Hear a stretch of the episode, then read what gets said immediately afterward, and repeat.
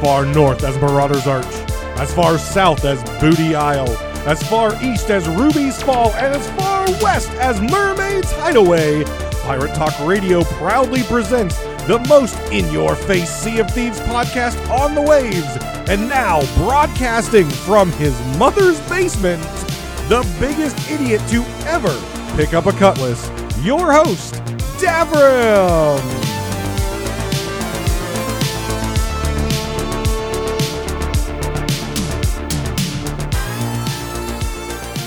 Welcome back, guys, to Pirate Talk Radio. This is episode 117. Look, I'm trying to get a little bit of an excited voice, but um, as we talked last week, thank you guys for the pay uh, last week, last time, um, recovering from uh, some some health stuff, right? Um, went into detail about that. Not going to dive into that this uh, this episode. If you would like uh, update on my health, go check out episode 116. It starts with that. You can uh, kind of get an update of what's been going on, um, why episodes have been um, spread apart. I will say um, sometimes longer than others, um, and definitely all of them longer than I want. Um, but wanted to give everyone a quick update who already did listen to that. I would say um, I'm about eighty percent. Right. So it's been it's been a couple weeks since the last episode. Um, last episode was a lot of energy for me, even though for you, the listener, it probably uh, didn't sound uh, like a lot of energy, con- considering my my normal uh, my normal self uh, that you're used to.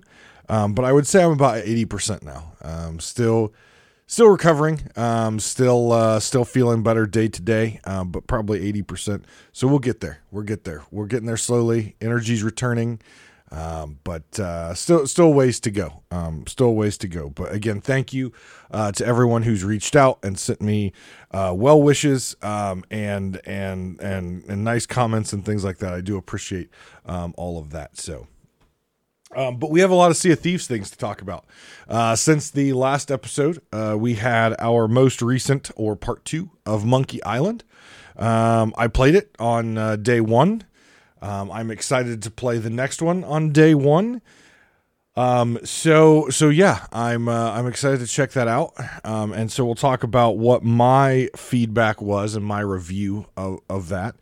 Um, we also have a lot of news um, and we finally now know when season 10 is going to hit and we know some of the key features of season 10 and i'm assuming uh, based on some things that i've seen in uh, in discord and some messages i've got people are really interested um, especially since the preview just happened um, pro- are very interested in what i have to say there. And and like i said i apologize. My energy is not where it used to be uh, so so don't worry.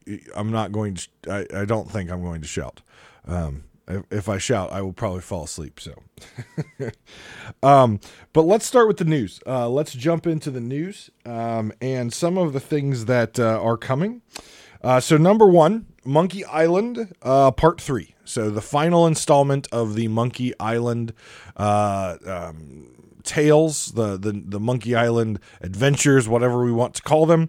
Um, they're not really adventures; they are technically tall tales, um, though they've very different, very in in length so far. So um, it's interesting, um, and I know the tall tales are like that too. But I, I don't know what what to call these. I I feel like part one, part two, part three together is like a a free DLC, right? Like that's kind of what it feels like.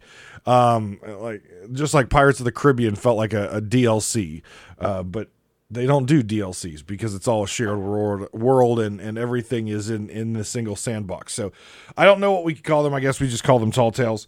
Uh, but part three is coming on uh, September 28th. So um, a week from now, actually, probably when you're listening to this or watching it on YouTube, uh, less than a week. Um, and I can say that I've already arranged, just like I've done the first two Monkey Islands, uh, I will be live streaming um, uh, at uh, what is it? 5 p.m pacific 8 p.m eastern standard time on the 28th uh, with captain logan of the keelhaul podcast uh, with uh, dread pirate doug of race of legends and of the legendary carrillo captain carrillo. Um, we will be uh, streaming uh, the final the final part we've we've played uh, all of the Monkey Island uh, t- uh, adventures together so far. Uh, had a we're having a blast, uh, lots of laughs, a lot of jokes, um, and we've done them so far together. and we're gonna finish it together. So it's it's been it's been a lot of fun. It's been, it a great time um, learning more about them, um, meeting uh, uh, Carrillo. Um, I, I, met him at uh, uh, SOT Fest US or, or Fest of Legends, uh, just like I met Doug. Um, before that, it was just internet, um, Twitter, and uh, streaming, talking to them. Uh, but I actually got to see them in person at Fest of Legends, so um, it's been really fun. Um, playing with them and and uh, and having good laughs. So if you are interested, um, I I believe Logan usually streams it. Carrillo streams on Twitch, and I obviously stream on the Pirate Talk radio station on YouTube. So if you're not already uh, subscribed to Pirate Talk Radio on YouTube and you want to watch my perspective and my side of the stream, uh, make sure you go over and hit that subscribe button on uh, on Pirate Talk Radio. You can find it youtube.com slash at sign uh, Pirate Talk Radio or just search Pirate Talk Radio and you'll find it. Please do hit the subscribe button, anyways, even if you're a, a, a, uh, a podcaster app listener. Uh, go over and, and slam that subscribe button. It does really, really help. So, uh, 28th, you'll be able to do the new Monkey Island. On the 30th, so right after Monkey Island releases, we have our season 9 community weekend. Now, we've been, we've had many many community weekends or I guess two now community weekends. We've had many, many community days. This one's going to be a little bit different. It is going to have a different way of earning the uh, community emissary grade, which gives us more and more rewards. This one is going to be focused around Twitch views. Now, for for those of you out there who um, have lived under a rock for the past about 10 years uh, twitch is a live streaming service where you can watch people play video games have talk shows etc etc etc i'm sure everyone who is listening to my voice probably knows what twitch is but in case you don't uh, twitch.tv is the website, and all their different categories are, are there. You can browse, you can search, you can find Sea of Thieves, you can find World of Warcraft. Basically, you can find just about anything uh, your heart's desire is to watch uh, someone do, play, whatever, um, except pornography, although there are questionable streams. Um, anyways, twitch dot uh, uh, twitch.tv is is the thing. Um, and I know I've seen some comments on some other YouTube videos where people say, I don't know what Twitch is, or I've I've I can't go on Twitch because it costs money. here's here's a misconception for folks who haven't been to Twitch. Twitch is free. Um, in, anyone can go on Twitch and watch anyone they want for free, just like YouTube. Uh, the difference is Twitch is live streaming, um, like ninety 9% of views are live streaming and very few are recorded or or videos on demand previous live streams that have been recorded. Where youtube's kind of the opposite. Though there is a lot of live streaming on youtube the majority of youtube content that you're consuming is pre-recorded um, uh, content or it's it's a, a video on demand of a live stream that has already happened so it's kind of the opposite of youtube in a way uh, but the, the, the platforms are basically the same uh, they just do it in different ways um, with YouTube, um, obviously, you know, you you watch your little ad, you have your little survey or whatever, and you get to your video. On Twitch, you don't really have that option. Uh, ads are just forced on you, uh, and you don't have a skip option unless you pay. So, um, those are kind of the differences for those out there who may be listening who have no idea what Twitch is. So, um, don't let the fact that it's on that that the emissary uh, uh rank up is is on Twitch scare you, uh, you can 100% go in there and watch, create an account for free, uh, and watch any of the streamers in the Sea of Three, Sea of Thieves category, uh, and help boost that uh, emissary. So it's going to be based on total hours watched. Now. Part of the community is obviously content creators. Now, it's a small part of the community are content creators. The larger part are not content creators. Um, and they do Twitch drops and other things with Twitch in order to help their partnered streamers or their content creators, um, you know, get more views, right? So exclusive content through Twitch drops is always a good way uh, for them to to help get content creators views. You always see a big bump in numbers for most content creators um, under their partner program while Twitch drops are going on. I anticipate, obviously, with this is how we get our large emissary value. I would guess a lot of the the streams are going to do very well on this day. Um, Twitch drops will be turned on. Um, you can get the uh, two of the Gilded Phoenix sets um, items, the weapons, and a couple of the um, Eastern Winds clothing pieces um, as Twitch drops. And those drops will be for everyone, so not just partners. Um, so if you have a friend, if you have a family member, if you have um, um, a crew member uh, that's trying to get into streaming, that's trying to stream, uh, that's that's streaming, you know, for fun or or or casually, go tune into them, and you can get your Twitch drops from them, um, and you can help boost that uh, Sea of Thieves uh, per hour uh, watched uh, emissary ledger. Now well, obviously good for anyone who's streaming and, and content creating, but it's not that great for those folks who are not on social media, not on not watching streaming platforms. So you know, the just the player.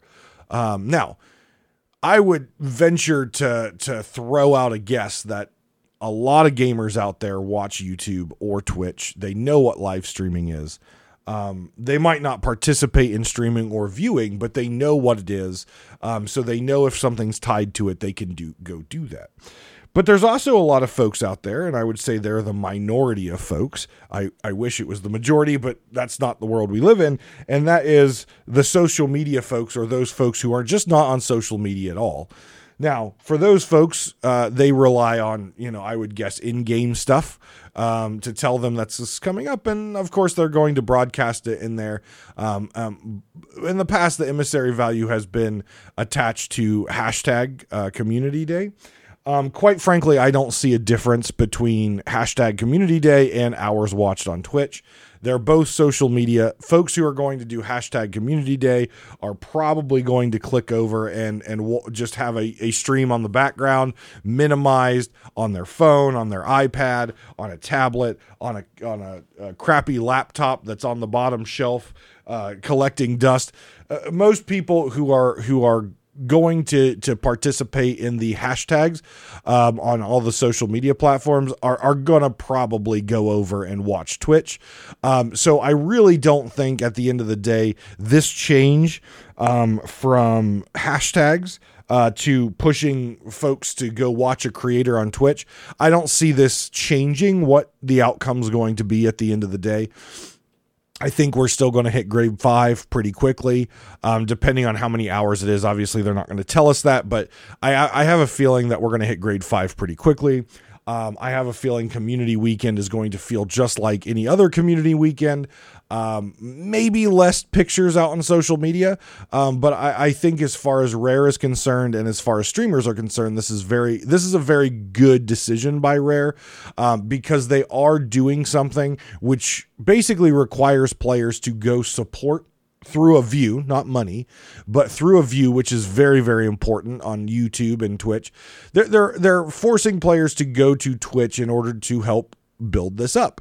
And and i don't see that as a problem. I, I think this is a good choice. It really uh, tells the creators that that rare is is there. And again opening it up to all creators not just their partners um, i think really just does give um, a, a, really good message of them supporting content creation. Now, again, as a podcaster and a YouTube streamer, I'm, I'm not feeling the love, but there's also less systems in place for those two uh, when it comes to doing things like this. Twitch has the infrastructure in place to do this kind of stuff. Uh, YouTube and podcasting does not. Now, I did see, and I don't remember where I saw this. I don't remember. I was searching Twitter for it I thought I saw it on one of my morning Twitter poops because that's when I look at Twitter is when I'm pooping. So if you see a tweet from me, um, it's just remember I am sitting on the can uh, when that tweet went out. You're welcome.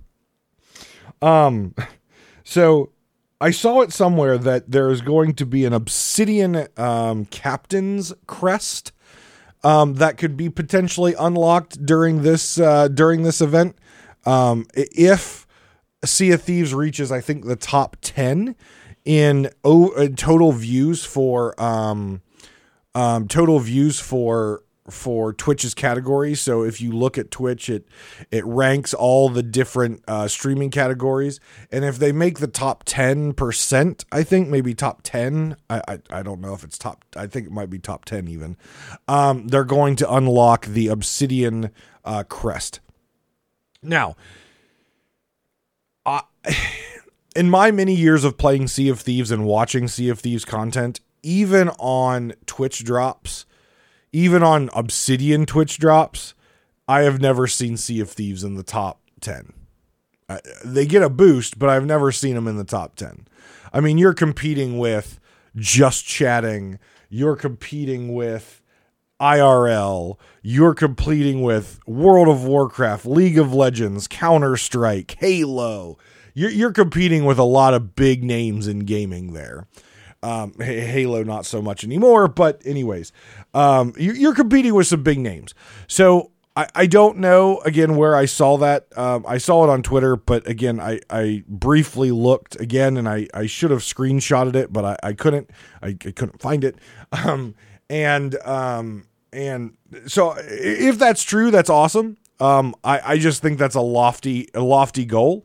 Um, I, I don't think that's an achievable goal by Sea of Thieves. I hope it is. I know Rare is going to do a stream which will generate people. Um, if they can convince people like um, Summit to, to to to play, which he sometimes plays Sea of Thieves, you know, if they if if, if they convince a big time uh, streamer that that has a massive massive audience to come in, I think that's fine. Um, uh, obviously, you know, big streamers for Sea of Thieves, Boxy Fresh, Beardageddon, um, you know, those folks who are who are usually in the um, thousand to two thousand range of viewers uh, for Sea of Thieves when when Twitch drops are going on. Um, I could definitely see that that we could get up there. Um, however, some of those streamers, even on like on Community Day, because it's a weekend, some of those streamers don't stream. Um, now, can't will they? I don't know. Um, it, it just depends you know those are those those folks are people right? I, I don't know what rare has in the background to incentivize them to stream if they're doing anything on that that level. Obviously there's drops but but is there additional incentivization for for those bigger sea of thieves consistent streamers uh, to get on during that weekend? I don't know. Um so that is uh, that is community uh, community day. There's going to be a few other things that come in. Um, there's going to be at random and based on emissary uh, grade unlocks. There's going to be what's called the one hour pop up plunder, uh, where uh, on Sea of Thieves social channels um, and the Sea of Thieves um, official stream. Um, they will give clues to an island and a location uh, where there is a piece of loot. Uh, and each server at the time of the unlock will receive that piece of loot in the exact same spot. and you have to go find it. It's going to be a nice piece of loot. Um, including if you hit the the highest on there, if we hit the all the unlocks, um, they're going to do a um, what is it? The chest of ancient tribute, chest of no, it's uh, wondrous secrets. There we go. It's the chest of wondrous secrets. So if we unlock everything um, that they want to unlock, uh, the final uh, one hour pop up plunder will be a chest of wondrous secrets, which I've never seen one, so I'm except in videos. So I'm excited to see that. Uh, as I mentioned, Twitch drops. There are login bonuses, including the flag, uh, the community flag, and the um, touch grass emote, which is which is kind of funny. Um, I, I am going to say that's my emote because I sit here and yell about things all day and I'm sure that it, uh, anyone at Rare who who listens to my show is like, "Oh, dude, this dude needs to go touch grass." Um, you're probably right, uh, but I've been too tired. Um, and there's also a IRL store discount, so I think it's thirty percent off, twenty percent off, thirty percent off um, the Rare store. Uh, so if there's any Rare goodies that you're hoping to get your hands on, uh, Community Weekend uh, would be great, and that's Oct- September 30th through October 2nd. Um, so yeah, I, I think I, community weekends are always fun. I always stream on them. Um, I always have a good time with them with my my friends um, and and on stream, and and so I'm I'm excited um, for the community uh, weekend, and I hope everyone has the opportunity to come over to the Pirate Talk Radio YouTube channel and say hello and tell me how your community day is going. Um, post pictures in the Game Legion Discord. Uh, if you're not in our Discord, uh, please go down and um, in the show notes and and join the Discord. We'd love to have you there. Um, there's a lot of great people in there, always looking to talk Sea of Thieves or video games, finding crews, etc. So come join um, the Discord. So, uh, yep, community weekend coming up. So that's exciting. I'm I am excited. I always have fun with those. Um, also in the news right now is we've had uh, two events uh, recently. We've had Legends Week, um, and we also had um, what is it called? Wish You Were Here. Now, when I first heard them saying that they had a summer event, which I assume is "Wish You Were Here," even though it's the fall now, and they have a um, um, what was it, uh, Legends Week, I was kind of excited. I, I I didn't know what those were. I I was excited to figure out what those were.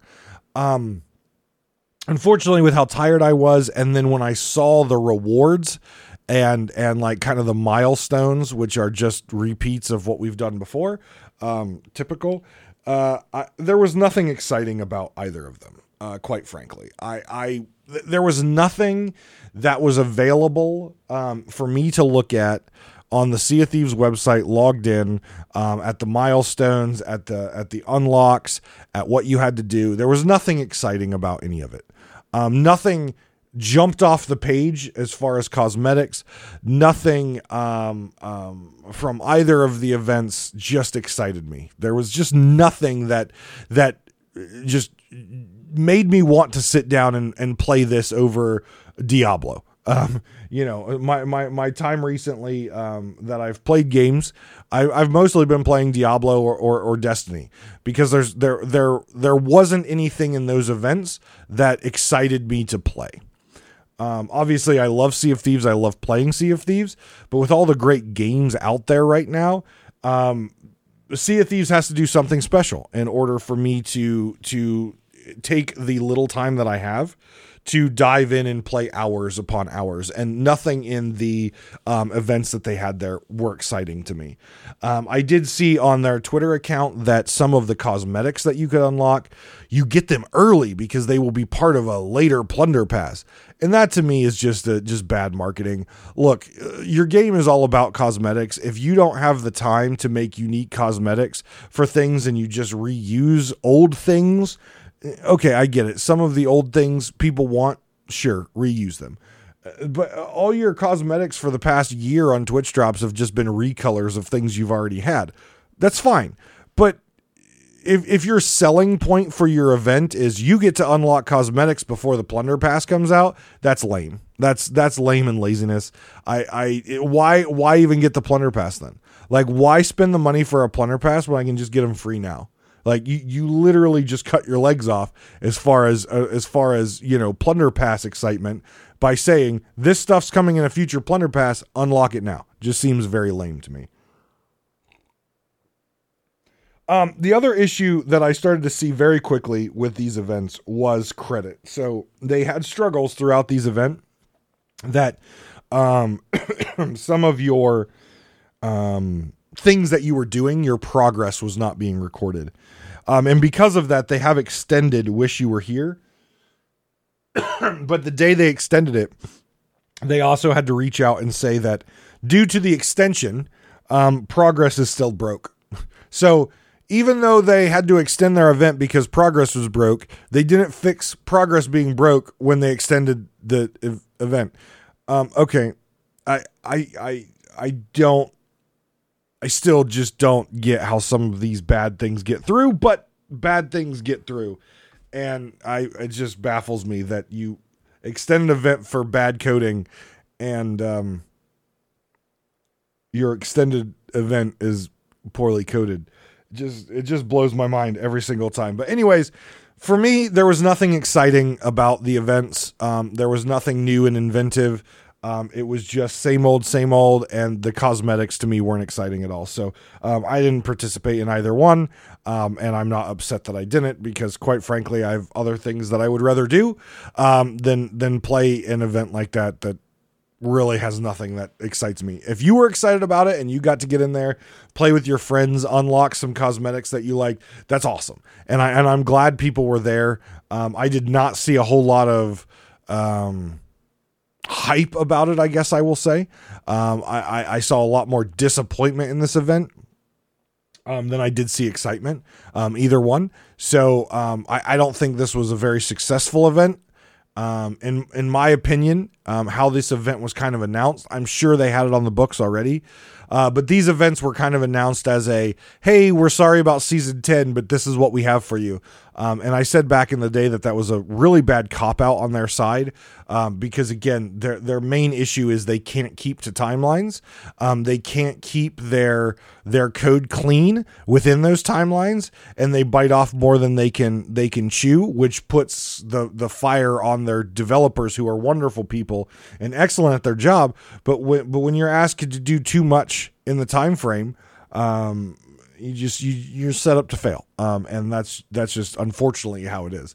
Um, so if you want uh, my opinions on uh, on what Rare should do to change um, those particular issues, uh, you can go check out episode 116, uh, where I dive into my uh, development, agile development uh, theory, and what I actually use in successful business. So Uh, there you go. Uh, you can have that, that fun. Uh, so yes, overall, I think Pirate Legends week and Wish You Were Here were very disappointing um, and really gave me no excitement to to to log in and, and complete the game. But you know what is not disappointing, and who is not disappointing? The sponsors of this podcast are wonderful, are notorious, are glorious patrons. So thank you very much to Skamelt666, Lane, and Regis Stella. Though I have not been feeling well, and though episodes have been very slow uh, to come out, you guys continue to be rocks. You guys continue to financially support this, uh, and I appreciate you guys hanging around, uh, um, even though, uh, quite frankly, um, I, am not delivering the content uh, that you're paying for. Um, but I appreciate you guys uh, uh, being kind and and and supportive uh, through all this. So thank you very very much uh, to the patrons who make this possible. All right, um, let's talk Monkey Island because we're going to get to another potentially disappointing but optimistic um, season 10, which we have that preview to discuss. But let's talk Monkey Island. So. Monkey Island has been a very different approach uh, to Tall Tales. Uh, because they're trying to get that point and click feel, they're trying to get that puzzle feel of the Monkey Island franchise. Now, I, I unfortunately have not played Monkey Island, um, but what I can say is people who have played Monkey Island uh, feel that Rare's doing an excellent job with the Easter eggs. They're doing an excellent job with the characters. They're doing an excellent job to capture that Monkey Island feel inside Sea of Thieves. Um, what I can say is overall with the the the part one and part two, uh, I've enjoyed the story that they're telling. I've enjoyed the challenging puzzles. I think uh, Monkey Island Part One um, was designed a little bit better as far as a time commitment. Um, it was long, um, but once you figured out the puzzles, it was pretty quick to repeat. Right. Um, but the puzzles, in my opinion, in in, in Monkey Island one, um, that wasn't the, the, the there wasn't they didn't take that long to figure out um, for me, and I'm pretty stupid. So um, I'm sure for some people they did take longer because your your mindset is not that of a puzzle solver, and that's fine. Um, but I enjoyed uh, Monkey Island Part One. Um, we did the review of that um, episodes ago, and Monkey Island Part 2, um, I also enjoyed. I think it still it captured that really funny moments. Um, there were a lot of funny moments, especially with the um, the sword insulting uh, and rebuttals with Stan, of course, because now we get to meet Stan. With Guybrush, there were there were a lot of funny moments that were just hilarious. I thought the puzzles uh, were fine in this one overall.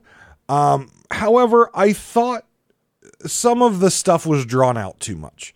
The entire learning how to insult people with the sword, the sword master, I think that was just drawn out too much. That took forever. And yes, there's a pattern, and yes, you got to figure it out. But trying to learn all the different insults in order to unlock this and insult this many people, and then go back to the sword, it was just drawn out. That that entire arc, there was a three part arc that you had to get these three different treasures uh, to give to the voodoo lady. Um, I I think the the arc with the the monster um in. the bird. Um, that was hilarious, and I loved it, and I loved the music and and the entire animation that they did with that.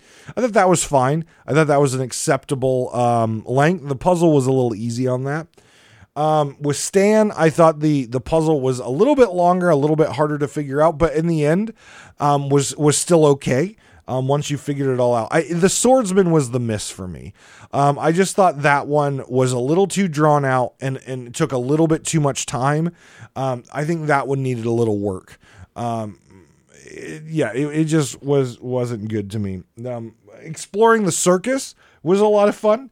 I, I like how they put the little leaderboard system in there where you got to do the parkour challenge um, in order to get, uh, I think it's um, some of the commendations, um, but also that you know you can keep trying it and trying it and beat your friends and, and race people. And I saw a lot of a lot of social media posts of people challenging each other of who can do it the fastest. I thought that was fun and cool um, because it was really ultimately it, it was that that feature of of time trials was was optional, right? You didn't have to unless you wanted the commendation.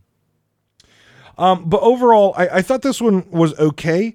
I just feel like they didn't respect your time with the swordsman piece, which overall extended the entire um, tall tale. Um, it, it, I I think it took us three and a half, four hours, I think, to get it done. Now we were obviously goofing off sometimes and and having a good time, but overall we were focused and moving forward. Um, we did spend a lot of time on the tar- uh, the time trials, um, but the swordsman piece just uh, that was the miss for me was the swordsman piece. Um, the commendations, to be honest, if you don't read them ahead of time, which we haven't been, um, they, can be a challenge uh, to get done um, because you have to do certain things like the time trial in a certain amount of time and and seeing different books and stuff like that. So um, it, it's definitely a time investment. Um, but I thought the story was good. I enjoyed how they t- uh, tied in the last adventure with this, uh, revealing obviously that LeChuck is the fake pirate lord um, who who you know reveals himself and and transforms and kind of makes fun of you as the I, I thought that was really nice um, to to tie that stuff together um, which if if you're living under a rock uh, we already knew that was going to happen but it was nice to see it happen in game we already knew LeChuck was that or we kind of could assume LeChuck was that um, but it was nice to see it um, actually transpire in game and have an interaction there so um, I, I think overall this one was worse than the first one, um, just overall because of time commitment. This one did have checkpoints though. I, I give it that. But yeah, the, the the part one felt good as far as um, the the flow um, in the story. This one felt like it had a decent flow, and then it got hung up, and then it flowed through the end. Um, and it was really that Swordmaster challenge that was just, in my opinion, it was poorly designed. Um, it might have been executed properly as far as what their their vision was. Um, I, I, think that particular one was a design choice that failed, um, not an implementation. I, I believe they implemented and created the experience that they had envisioned um, I just think the vision design there was very, very off on on that particular um, iteration to try to bring something, um, a feel in in a in a in a quest, if you will, from Monkey Island into Sea of Thieves. Um, I, I, think they had a vision there, and I think the vision design was poor. I think execution was fine um, to that vision. I just think vision design was poor on that one. Excuse me. All right, season 10. What you've all been waiting for. Me talking about season 10. So, first off, let's hit the let's hit the highlights, okay? And then we'll deep dive into these. So Rare has set themselves up for failure again. And I hope they don't fail. I hope they're learning. I hope they're adjusting. I hope they're taking some of my words to heart. But why do I say they set themselves up for failure? As I stated and went into detail with in uh, last episode, Rare struggles and has struggled for years um, having and executing on appropriate timelines.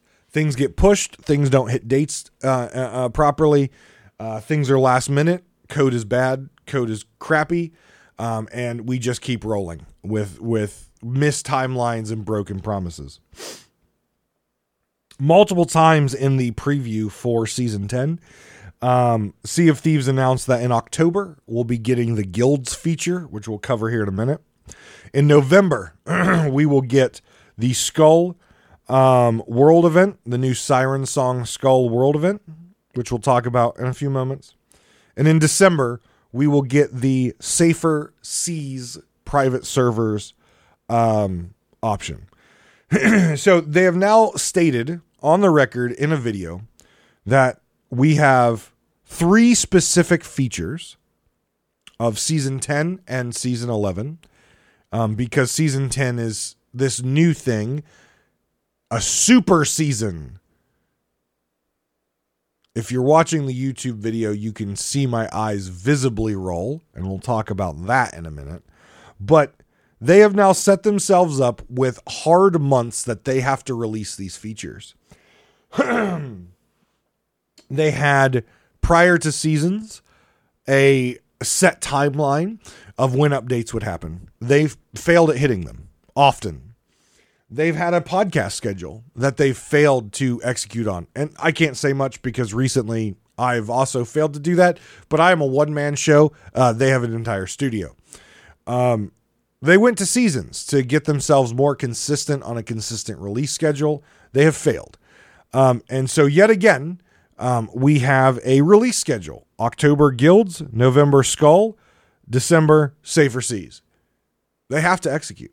I, I, I am sorry. At this point, they have to execute. They have to execute. We cannot continue. Rare, you cannot continue to put out dates, to put out uh, promises, and miss them. You can't do it. Season nine has burned you. And we're going to talk about why I think Safer Seas is happening. Um, because I think it's, I, I think Safer Seas, and we'll get to this, is a good feature because it's a feature that was needed since day one. But, mm, mm. anyways, we'll get to that. But timelines, they have to hit this. The, the, the, season nine has burned them so bad with missed dates and pushes and pushes and lack of communication and pushes. It's hurt them bad in the eyes of players.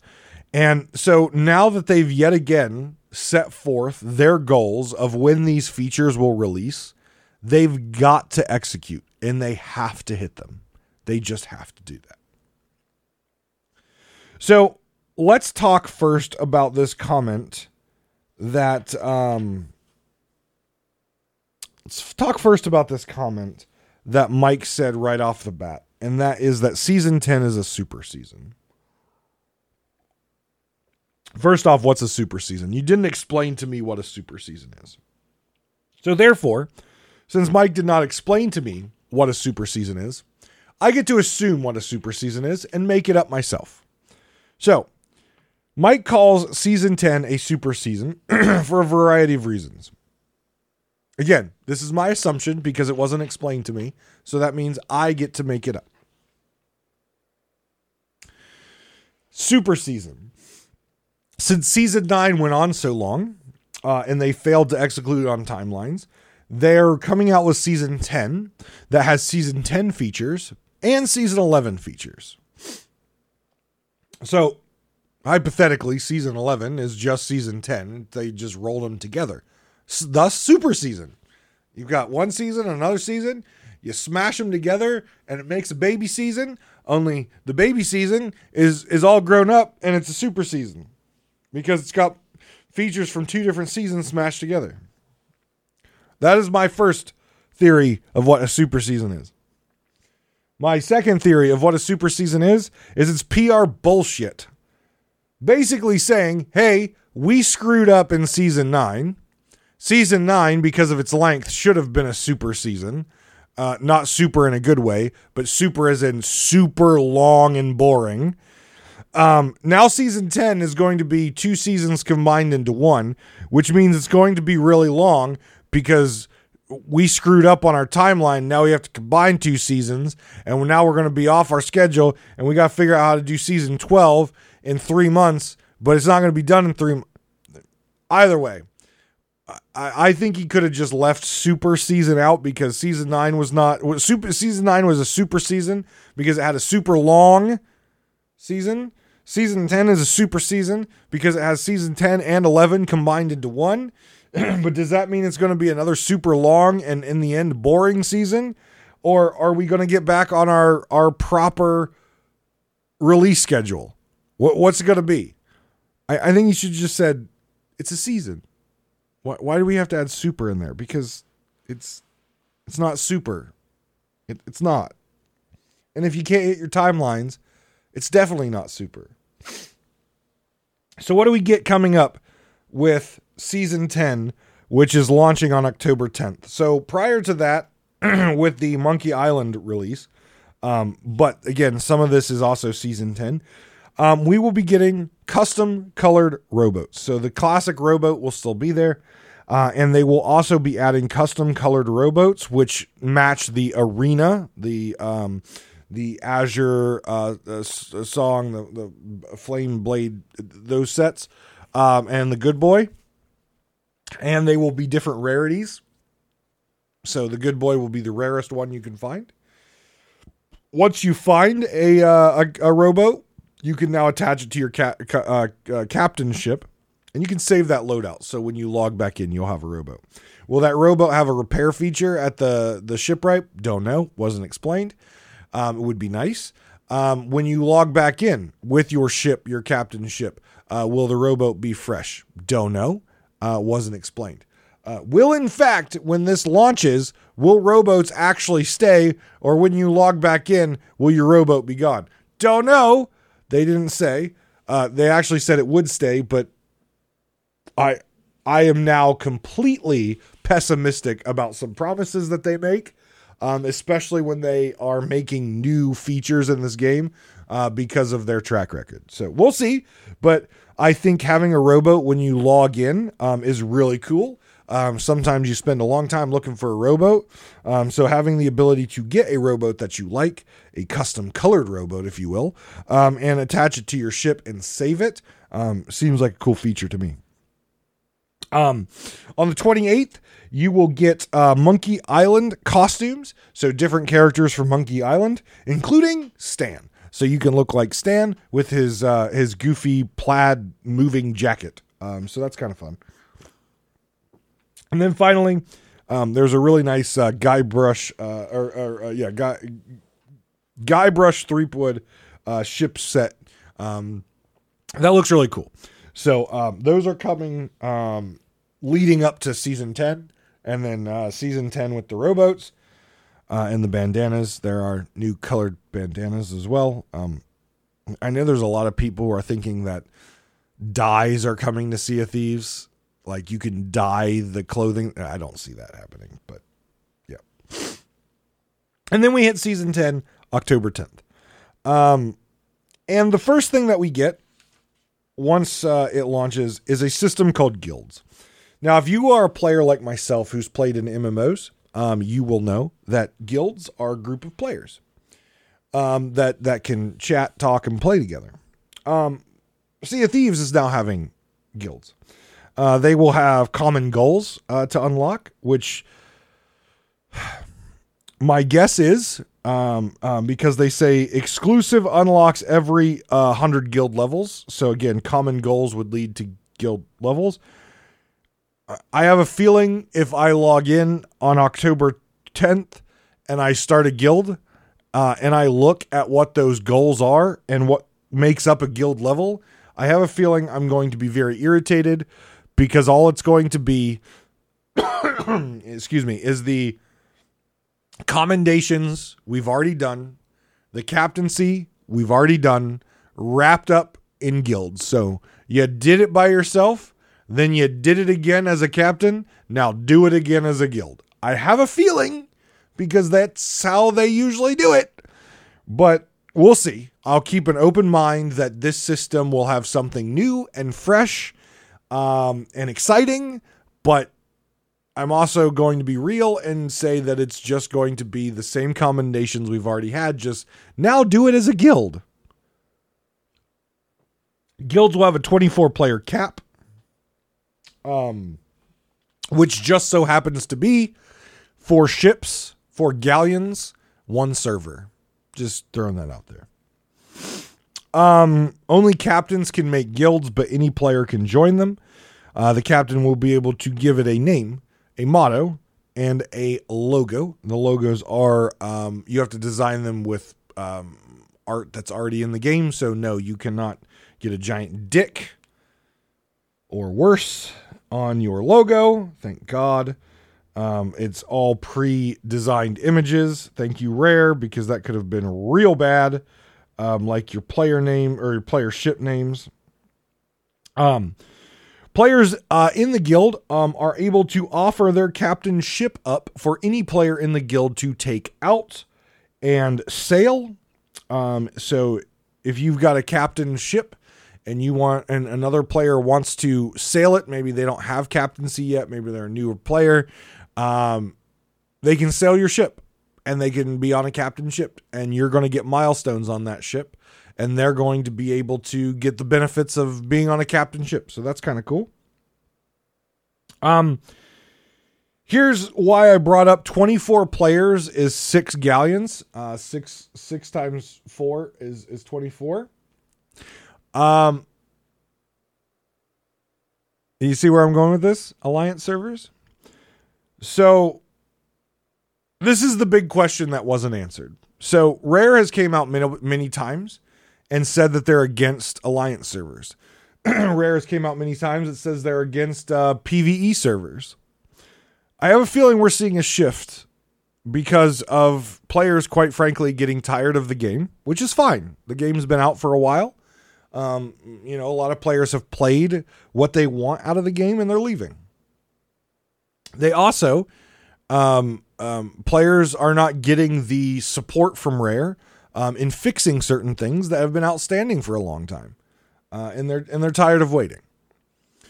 Um, I think this is a shift in in Rare, and again, we we don't know all the details about season ten, so once we learn more about season 10 details, I, I can speak to that more and, and we'll know more. But as I see it right now, um, guilds is a fancy name of saying, hey, we've built alliance servers into the game. Is is how I see this because if your guild can be 24 players and if you have the ability to join a server as a guild, you could have 24 players on a single server and no one else is there. Now, is that, that how they're going to be able to do it? Are you going to be able to say, I would like to join the server as a guild? Each person, each of each of these six people create a ship and then people join on them, basically giving what people refer to outside the game now as spiking a server, giving guilds the power to basically roll up their own guild server um, in the in the uh, sailing section. I don't know. We have to see. But it's interesting to me that the server cap is six boats. If you do six galleons, it's 24 players, and guilds are capped at 24 players. So those numbers all line up, pointing at, and the entire concept of guilds is to play together as a larger group of friends. Everything to me points that you're just going to be able to say, okay, here's my guild. Let's roll a server together. That that's what it reads to me. We'll have to see. But that's how it reads to me. We'll see how it goes. I'm not too concerned though um, about it because Alliance servers have existed outside of Sea of Thieves systems by spiking servers the, forever. Um, and honestly, if in this system they can't, they still have to spike servers like an Alliance server. But this system allows smaller groups of friends to do the same thing without having to join one of those corrupt discords where they try to get money from you and everything else um, to, to, to whatever, to support or, or whatever. Um, it gives you the ability to kind of control your destiny when it comes with a, a, larger friends group. Because you know, I've I've got you know friends from the Keelhaul podcast. I've I'm in a couple discords from people who play Sea of Thieves, and sometimes we have more than four people. So having the ability to join as a larger group to play together, especially on things like Community Weekend. Uh, where we're not focused on PvP, but uh, focused on enjoying the community um, this is a good feature if the, if you can do it that way. I, I think it is. Um, but again, uh, be, the Alliance folks have been complaining for a long time about PVE only servers. Well, we're going to talk about that in a second. But if this is truly a feature um, that is going to allow basically people to join together in a group of six galleons, four players a galleon on a server by themselves. They've basically created mini alliance servers. Each guild is a mini alliance server. So we'll see how it's actually implemented. We'll see what features those folks have, and we'll see what the advancement path is uh, for guilds. I'm hoping this is something really cool and interesting and um, innovative um, from what I see on the surface, I think it's the same. I think it's basically indoctrinating alliance servers. This is what I see on the surface with the information I have, right? Um, I could be completely wrong. I'm just going off of speculation um, based on the information that I have. And what I see here is the indoctrination of alliance servers, small ones, um, which can create a PVE server only. Uh, could also be used for events and things like that. I I I just don't see this um, as a fun, new and cool uh, play experience. I I don't. I at this time I just don't. And I have a feeling the advancement system is going to be the old commendation system that rolled into captaincy. Do it again. It's now going to roll into guilds. Do it again, but as a guild. I, that's how I see it.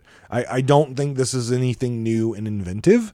Um, I think it's just a new, br- new new name on um on small alliance server basically. Uh, let's talk about the thing that comes out in November that I'm actually excited for. This sounds fun. I have some questions because again, they it's a preview, right? We don't know all the details and we won't know all the details for a bit. We also don't all know all the features. We only know the three main headlines. And we don't know a lot about them. The Skull of the Siren Song World Event. This is a very unique world event. It's the first one of its kind and it sounds fun as hell. So this is an opt-in PvP race world event. So in the normal world event cycle, um, when the skull of Siren Song is up, on your mast and your in your um, on your ship will be a ghostly letter that is daggered to your mast. By approaching that letter, you can opt in to the PvP world event. You don't get transported to another server, you stay on that server, but your crew will receive two maps of which you have to go dig at. And any crew on the server who is opted in will receive the same two maps, so everyone has the same information. One map leads to the key, one map leads to the chest. You have to have both the key and the chest in order to get the Skull of Siren Song. Once the key has been dug up, obviously all the maps disappear for the key. Once the skull uh, chest is dug up, all the maps disappear for the chest. So how do you know where the key is and where the chest is? Because you need both to get the skull to end the to end the event. Well, that's simple. Once you have the key, the key is marked on the map with a beacon, just like Reaper's chest, just like uh, uh, Fort of Fortune keys and stuff like that. Same with the chest. So now you could potentially have two crews sailing around the seas, one with the key, one with the chest. And in order to complete the event, you need both. So it's going to encourage PvP. It's going to encourage player interaction, maybe positive. Maybe you go negotiate for one or the other. Um, but it's going to encourage PvP. And it's opt in, so no one can complain. I'm sure people will complain because there's going to be commendations tied to it. We don't want to do PvP. Well, then don't opt in. Well, then we can't do the commendations. Well, then don't do the commendations. It's not for everyone. Simple as that.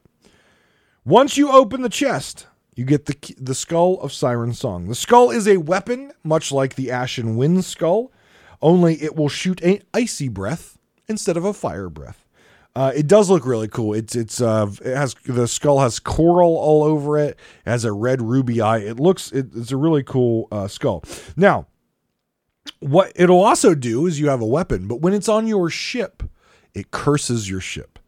Uh, and this is um, obviously you've got the the cursed uh, uh, treasure chest, so the grog chest, the sorrows chest, and the rage chest that have different effects that happen on your ship. This one also has an effect. While it's on your ship, it curses your ship and you are slower. So good luck.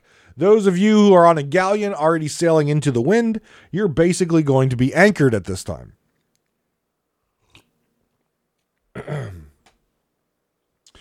What they didn't explain is when the event ends. So, what they said was players must defend the skull once they have it. Does that mean there's a timer? You have to defend it for so long? Or is it until you turn it in? And here's why I ask that question. Because if it was me, I would take the key and the chest not open it to get the skull, and I would go to an outpost at full speed. I would open it at the Order of Souls tent, take it out, turn it in, and so my ship is never cursed, and I don't have to worry about basically being anchored. Not really, but a slow moving ship with all the piranhas and sharks in the water gathering around me to sink me. That's how I would do it. Now, is that how the world event will work? Is that how it's designed? Don't know. Do you have to actually defend it for an X amount of time? If another player from another crew picks it up, the timer's reset. I don't know. This event sounds like it could go on forever if there aren't parameters put around it. But I'm curious, and I'm also curious how much this is worth. Obviously, world events are worth a lot. Even a, a basic fort or a, um, a skeletal fleet those events are worth a lot of cash. Is this one skull going to be worth, you know, a hundred thousand, fifty thousand? Uh, I, would say 100, 150,000, 200,000. Like, what is this one skull going to be worth? Um, to furthermore entice people to chase and battle and have player interaction it, it, the, the price is going to have to be pretty high because it needs to be balanced with the other PVE um, world events. So I'm curious about that. I'm also curious about how you get that reward. Is it just turn it into the Order of Souls? Is it take it to a shrine and place it on a pedestal? Like, and then that opens a vault. Like, what is the what is the how do you get the reward out of it? What is the um like for a skeletal fort? You kill the the the the boss for the uh, the fleet, you kill the captain ship. You know, there there's a there's a clear end to the event after you complete this, right? They didn't give an end to this event. It just said you must defend the skull. And that that's all they got. I assume it's you sell it. I assume, but then it would have to be worth a lot. Um, so I, I am interested to see how the event ends, what triggers the event to end, and how do you get the treasure? Is that skull just worth an astronomical amount, I think that would be a good idea and a PVE focused event if the skull was worth a lot because that would continue uh, to encourage players to go after it and get the PvP that you're looking for.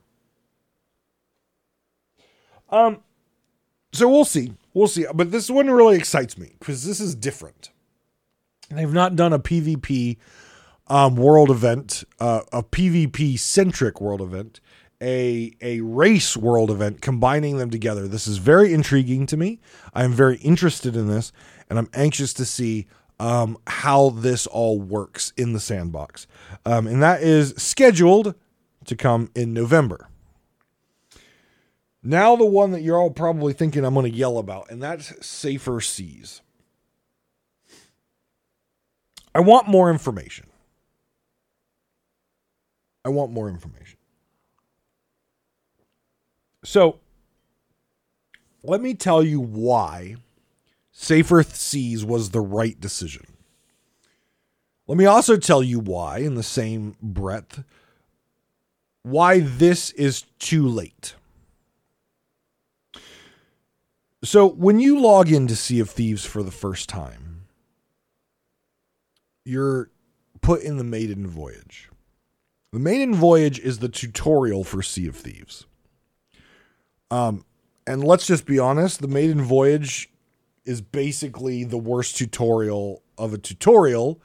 Um, I'm sure there's worse ones out there, but as a tutorial, it's pretty bad. It doesn't teach you any of the core systems of the game, especially now that the the game has evolved to where it is. Sea of Thieves has always been a game that they want you to figure it out on your own. They don't want to spoon feed you things. But there are certain important pieces that you should be aware of when you are playing the game before you jump out into the world of cutthroat pirates and, and angry PvP people. The maiden voyage does not set you up for that. So, this Safer Seas adventure feature is basically a tutorial. It's something that I think Sea of Thieves has needed for a very long time.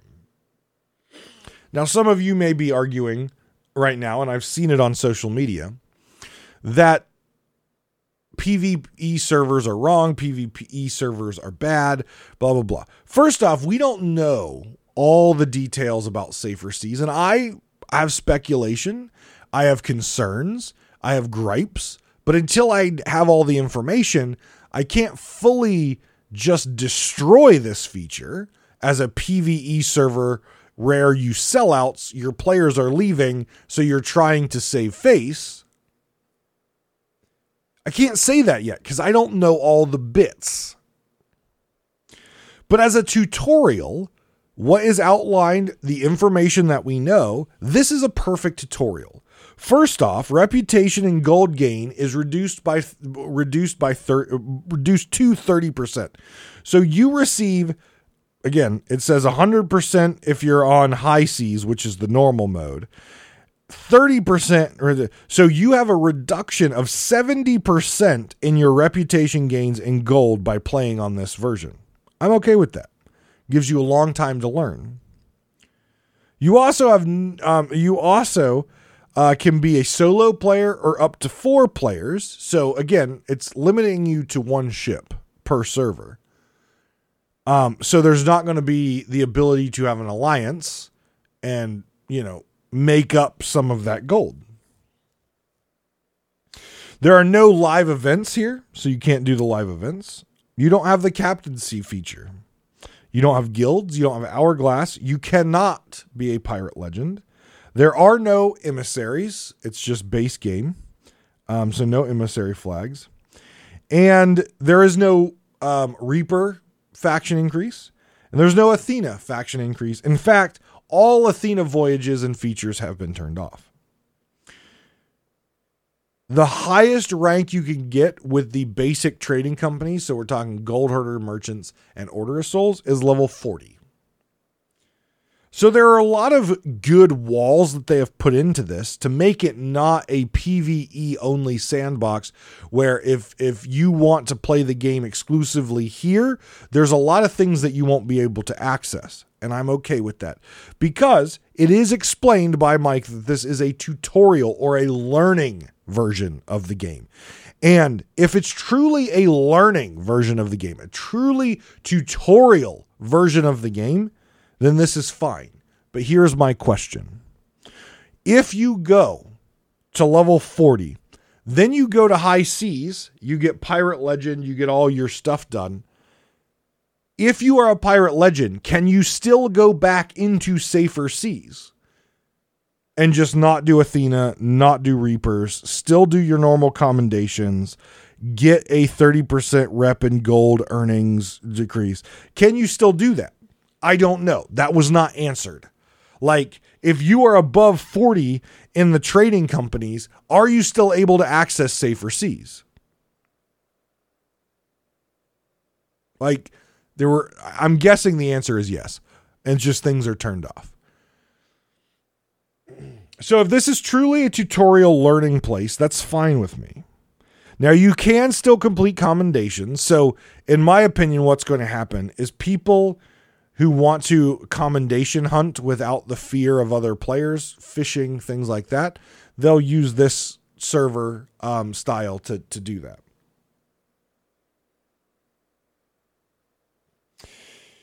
Now, again, I'm totally for a tutorial that's better than the maiden voyage. I'm totally for a learning space where people can learn the systems before they step out and they're under pressure by other players. I, I completely support all of that.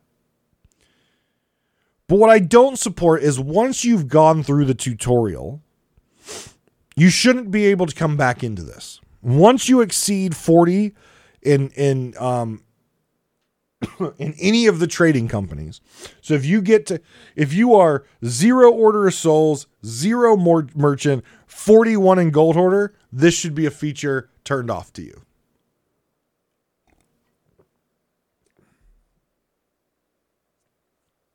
If you are a pirate legend, this feature should be turned off to you.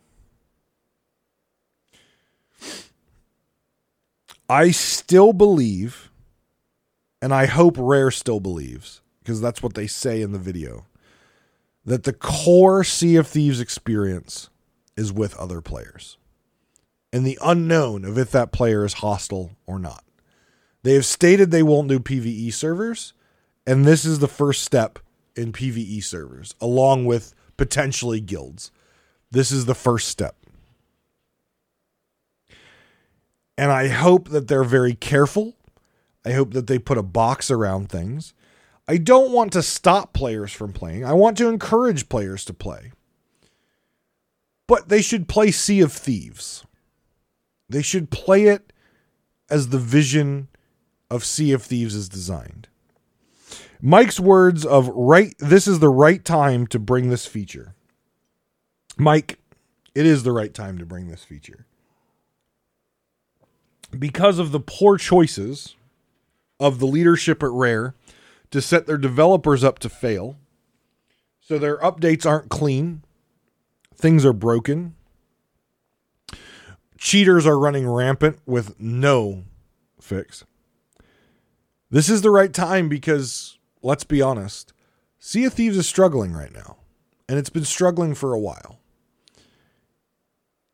And I see this Safer Seas feature and the guilds mini alliance servers potentially as a way for Rare to try to hang on to players and also try to get players back who left because they didn't want to deal with PvP.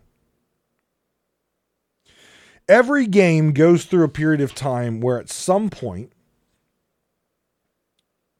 playership just starts to fall off.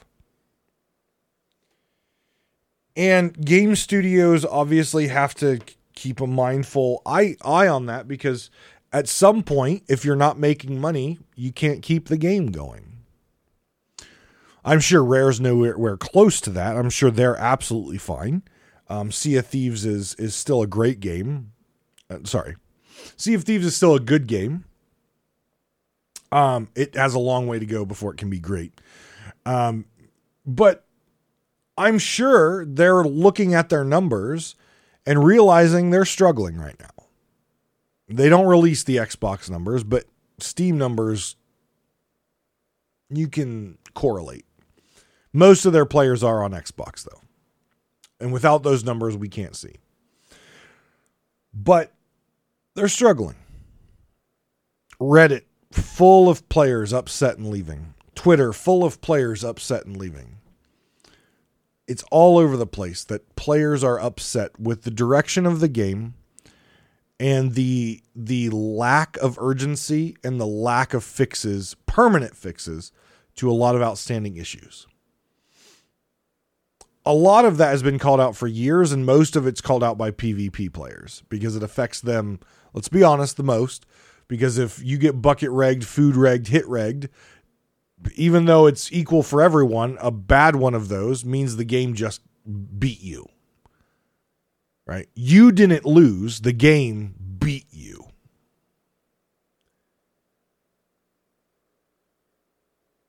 All the time, PvE players are just continuing to swim.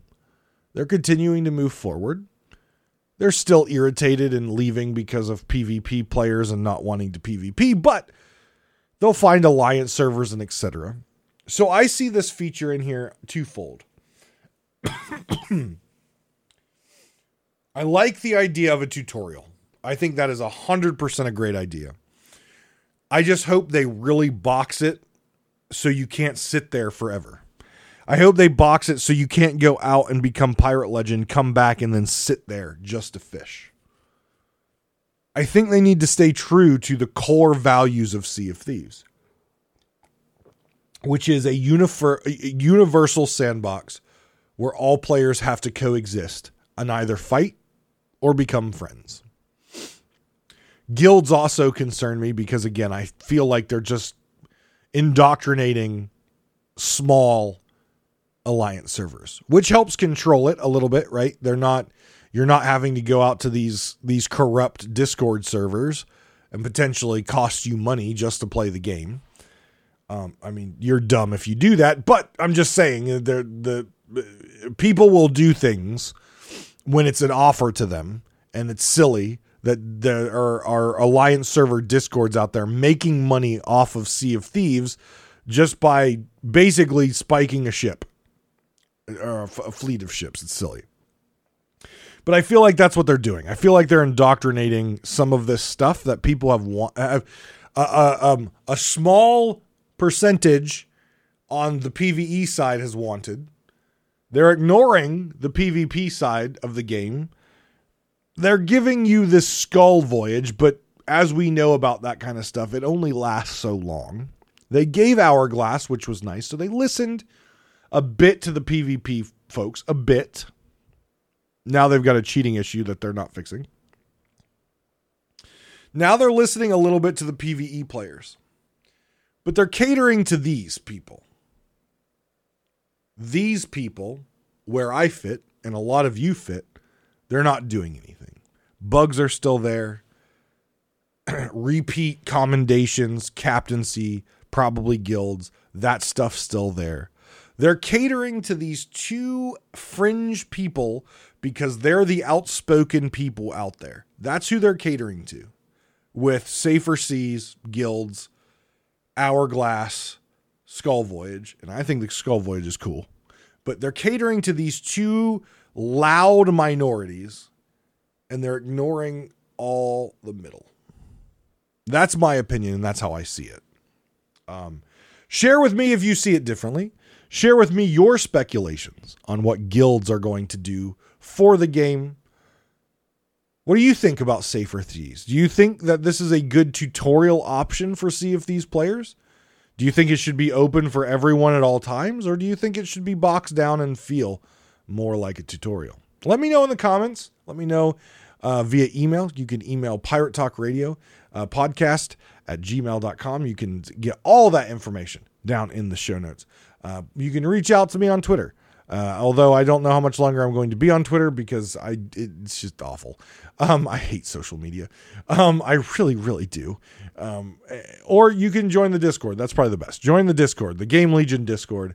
Again, all that information is down in the show notes. Guys, thank you very much again for your patience as I go through these health issues.